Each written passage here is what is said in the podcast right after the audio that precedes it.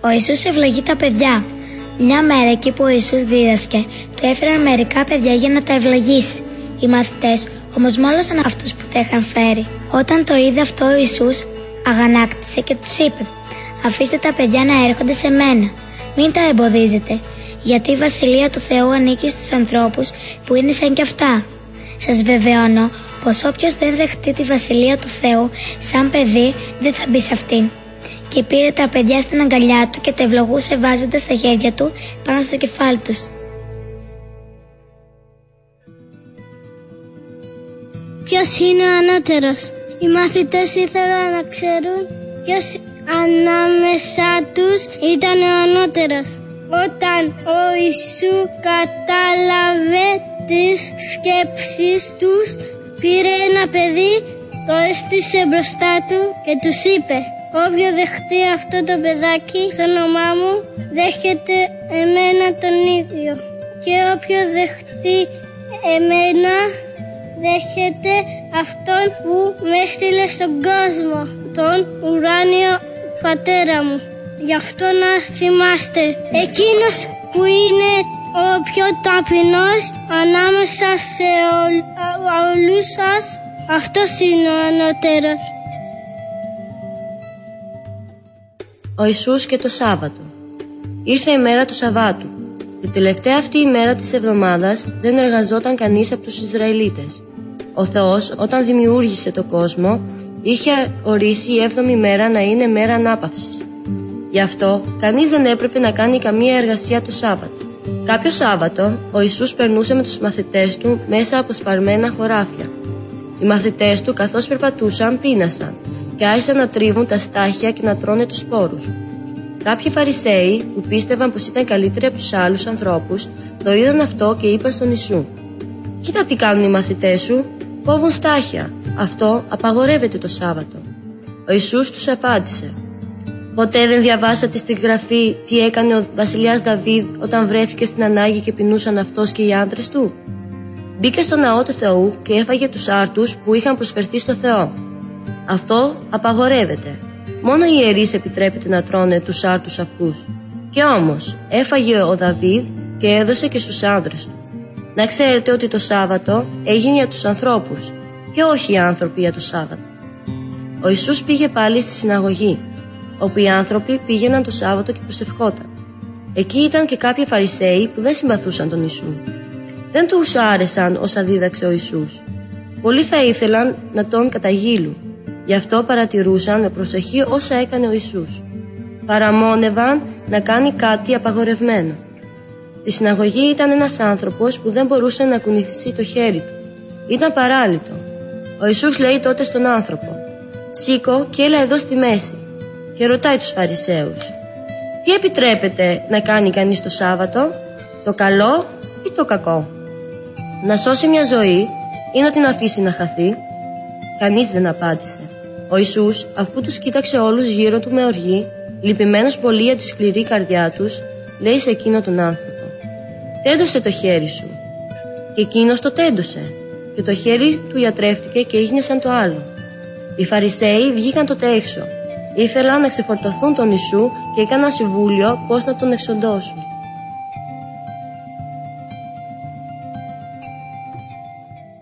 Ο καλός Σαμαρίτης Ο Ιησούς διηγήθηκε κάποτε μια ιστορία. Κάποιος άνθρωπος από την Ιερουσαλήμ έκανε μια φορά ένα ταξίδι. Στο δρόμο έτυχε να τον βρουν ληστές. Αυτοί τον κτύπησαν του πήραν όλα του τα πράγματα και τον παράτησαν στο δρόμο μισοπεθαμένο.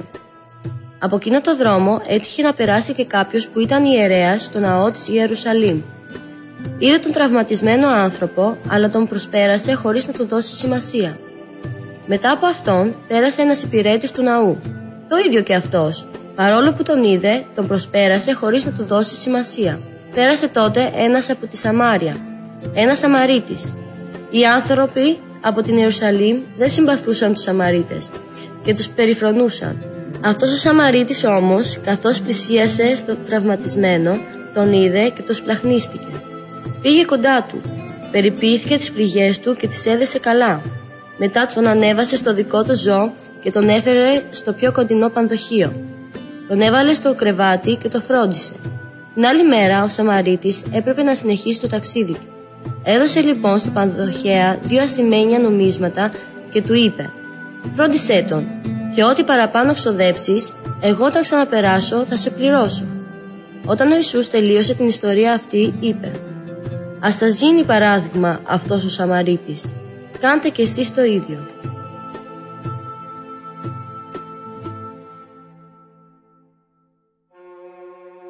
Ο Θεός αναζητάει τον κάθε άνθρωπο για να τον σώσει. Ο Ιησούς είχε πολλούς φίλους. Ανάμεσα σε αυτούς ήταν και άνθρωποι αμαρτωλοί που οι υποκριτές φαρισαίοι τους περιφρονούσαν. Ο Ιησούς δεν έδιωχνε κανέναν. Ήξερε ότι ο Θεός αγαπά όλους τους ανθρώπους και χαίρεται όταν αυτοί έρχονται κοντά του. Οι Φαρισαίοι θύμωναν όταν τον έβλεπαν μαζί με τους αμαρτωλούς και έλεγαν «Πού ακούστηκε να ασχολείται ο Ιησούς με αυτούς τους ανθρώπους; Αυτό είναι απαράδεκτο». Ο Ιησούς άκουσε τι έλεγαν και τους διηγήθηκε τρεις ιστορίες.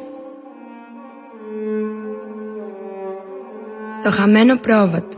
Ένας άνθρωπος είχε εκατό πρόβατα. Ένα βράδυ, καθώς τα μετρούσε, είδε ότι έλειπε ένα. Άφησε τότε τα 99 στη στάνη και ξεκίνησε να ψάχνει για το ένα που είχε χαθεί. Ο άνθρωπος έψαξε πολύ. Δεν λογάριασε το κόπο και τις δυσκολίες. Τελικά βρήκε το πρόβατό του. Όσο χάρηκε, το πήρε στους ώμους του και το έφερε στο σπίτι του. Φώναξε τους φίλους και τους γείτονές του και τους είπε «Χαρείτε κι εσείς μαζί μου, γιατί βρήκα το πρόβατό μου που είχε χαθεί». Ο Ιησούς είπε σε αυτούς που τον άκουγαν «Έτσι ακριβώς χαίρεται και ο Θεός, όταν ένας άνθρωπος που είχε απομακρυνθεί από το Θεό επιστρέψει και πάλι κοντά του».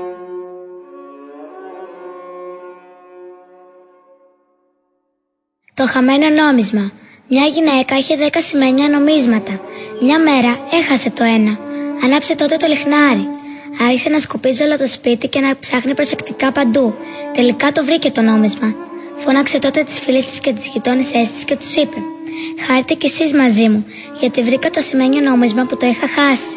Ο Ιησούς είπε πάλι σε αυτούς που τον άκουγαν: Σας βεβαιώνω πως έτσι χαίρεται και αγγέλη του Θεού όταν ένας άνθρωπος που είχε χαθεί για το Θεό ξαναβρίσκει τον εαυτό του και αρχίζει μια καινούρια ζωή.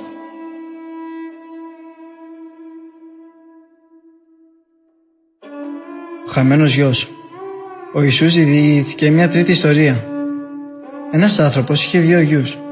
Ο μικρότερος από αυτούς είπε στον πατέρα του «Πατέρα, δώσε μου το μερίδιο της περιουσίας που μου αναλογεί».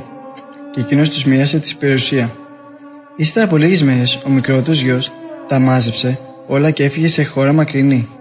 Εκεί έζησε ακατάστατα και σε λίγο καιρό η περιουσία του σκορπίστηκε. Όταν τα ξοδέψε όλα, έτυχε να πέσει μεγάλη πείνα στη χώρα εκείνη. Και αυτός άρχισε να μην έχει να φάει. Πήγε λοιπόν και έγινε εργάτης σε έναν από τους πολίτες εκείνης της χώρας και εκείνος τον έστειλε στα χωράφια του να βόσκει χείρους. Έφτασε στο σημείο να θέλει να χορτάσει από τα ξυλοκέρατα που έτρωγαν οι χείροι, αλλά κανένας δεν του έδινε. Τελικά ξαναβήκε τον εαυτό του και είπε: Πόσοι εργάτες του πατέρα μου χορταίνουν ψωμί και τους περισσεύει. Και εγώ εδώ πεθαίνω της πείνας. Θα σηκωθώ και θα πάω στο πατέρα μου και θα του πω: Πατέρα, μάρτυσα στο Θεό και σε σένα. Δεν είμαι άξιος πια να λέγομαι γιος σου. Παρέμενα να σου δουλεύω σαν εργάτης σου. Σηκώθηκα λοιπόν και ξεκίνησα να πάω στο πατέρα μου. Ένα ακόμα ήταν μακριά, τον είδε ο πατέρας του, το σπλαχνίστηκε, έτρεξε, τον αγκάλια σφιχτά και το φίλησε ασταμάτητα. Τότε ο γιος του του είπε: Πατέρα, μάθησα στο Θεό και σε σένα. Και δεν αξίζω να λέγομαι παιδί σου. Ο πατέρας όμως γύρισε στους δούλους του και τους είπε: Βγάλτε γρήγορα την καλύτερη στολή και ντύστε τον, φορέστε το δαχτυλίδι στο χέρι και σαντάλια στα πόδια του. Φέρτε και το καλαθρεμένο μοσχάρι και σφάξτε το. Να φάμε και να το γιορτάσουμε, γιατί αυτός είναι ο γιος μου, ήταν νεκρός και αναστήθηκε. Ήταν χαμένος και βρέθηκε. Έτσι άρχισε το πανηγύρι. Ο μεγαλύτερος γιος του βρισκόταν στο χωράφι. Καθώς ερχόταν και πλησιάζε στο σπίτι, άκουσε μουσικές και χορούς. Φώναξε λοιπόν έναν από τους υπηρέτες και ρώτησε να μάθει τι σημαίνουν αυτά. Εκείνος του είπε «Γύρισε ο αδερφός σου και ο πατέρας σου έσφαξε το καλοστρωμένο μοσχάρι γιατί είστε πίσω γερός». Αυτός τίμωσε και δεν ήθελε να μπει μέσα. Ο πατέρας του τότε βγήκε και το παρακάλεσε. Εκείνος όμως το αποκρίθηκε. «Εγώ τόσα χρόνια σου δουλεύω και ποτέ δεν παράκουσα καμία εντολή σου. Σε μένα όμως δεν έδωσες ποτέ ένα κατσίκι να γιορτάσω με τους φίλους μου. Όταν όμως ήρθε αυτός ο γιος σου, που κατασπατάρισε την περιουσία σου στην ασωτεία, έσφαξε για χάρη του το σιτευτό μοσχάρι. Ο Ιησούς δίνει τροφή σε 5.000 ανθρώπους. Πολλοί άνθρωποι ακολουθούσαν τον Ιησού όπου και αν πήγαινε. Είχαν δει πως γιάτρευε τους αρρώστους και ήθελαν να ακούνε όσα είχε να τους πει ο Ιησούς. Ήρθαν λοιπόν και σε έναν έρημο τόπο όπου είχε πάει ο Ιησούς κοντά στη λίμνη Γενισαρέτ. Είχε κιόλας πέσει το δειλινό. Ο Ιησούς είχε μιλήσει ώρα πολύ στους ανθρώπους και είχε θεραπεύσει πολλούς αρρώστους. Οι μαθητές ήρθαν τότε στον Ιησού και του είπαν «Ο τόπος είναι ερημικός και η ώρα περασμένη. Διώξε τον κόσμο να πάνε στα χωριά για να αγοράσουν τρόφιμα να φάνε». Ο Ιησούς όμως τους είπε «Δεν υπάρχει λόγος να φύγουν, δώστε τους εσείς να φάνε». Οι μαθητές του λένε «Δεν έχουμε εδώ παρά μόνο πέντε ψωμιά και δύο ψάρια». Τους είπε ο Ιησούς «Φέρτε τα μου εδώ και πρόσταξε το κόσμο να καθίσει στο χορτάρι». Ύστερα πήρε ο Ιησούς τα πέντε ψωμιά και τα δύο ψάρια. Έστρεψε το βλέμμα του στον ουρανό και τα ευλόγησε. Κατόπιν άρχισε να κόβει τα ψωμιά σε κομμάτια και να τα δίνει στους μαθητές και οι μαθητές στο πλήθος. Έπειτα μοίρασε σε όλους και τα δύο ψάρια. Έφαγαν όλοι και χόρτασαν. Μάζεψαν και τα περισσεύματα από τα κομμάτια, δώδεκα κοφίνια γεμάτα. Αυτοί που έφεγαν ήταν 5.000 άδρες και επιπλέον οι γυναίκες και τα παιδιά τους. Ο Ιησούς περπατά πάνω στα νερά. Αμέσως ύστερα, ο Ιησούς έστειλε τους μαθητές του με το καΐκι στην απέναντι όχθη. Ο ίδιος ανέβηκε στο βουνό να προσευχηθεί μόνος του. Όταν βράδιασε ήταν ακόμα μόνος του εκεί. Το καΐκι στο μεταξύ βρισκόταν κιόλας στη μέση της λίμνης και το πέδευα τα κύματα, γιατί ήταν αντίθετος ο άνεμος. Κατά τα ξημερώματα ήρθε ο Ιησούς κοντά τους, περπατώντας πάνω στη λίμνη. Οι μαθητές, όταν τον είδαν να περπατάει πάνω στη λίμνη, τρόμαξαν.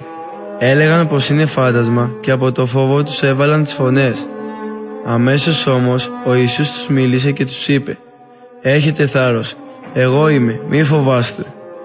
Ο Πέτρος του αποκρίθηκε «Κύριε, αν είσαι εσύ, δώσε μου εντολή να έρθω κοντά σου περπατώντας πάνω στα νερά». Και εκείνος του είπε «Έλα». Κατέβηκε τότε από το πλοίο ο Πέτρος και άρχισε να περπατάει πάνω στα νερά για να πάει στον Ιησού. Βλέποντας όμως το δυνατό άνεμο και τα μεγάλα κύματα, φοβήθηκε. Άρχισε τότε να βουλιάζει και έβαλε τις φωνές «Κύριε, σώσε με». Αμέσως ο Ιησούς άπλωσε το χέρι, τον έπιασε και του λέει «Ο λιγόπιστε, γιατί άρχισες να αμφιβάλλεις» Μόλις ανέβηκαν στο καΐκι, κόπασε ο άνεμος. Οι μαθητές στο καΐκι ήρθαν και τον προσκύνησαν λέγοντας «Αληθινά, είσαι ο Υιός του Θεού».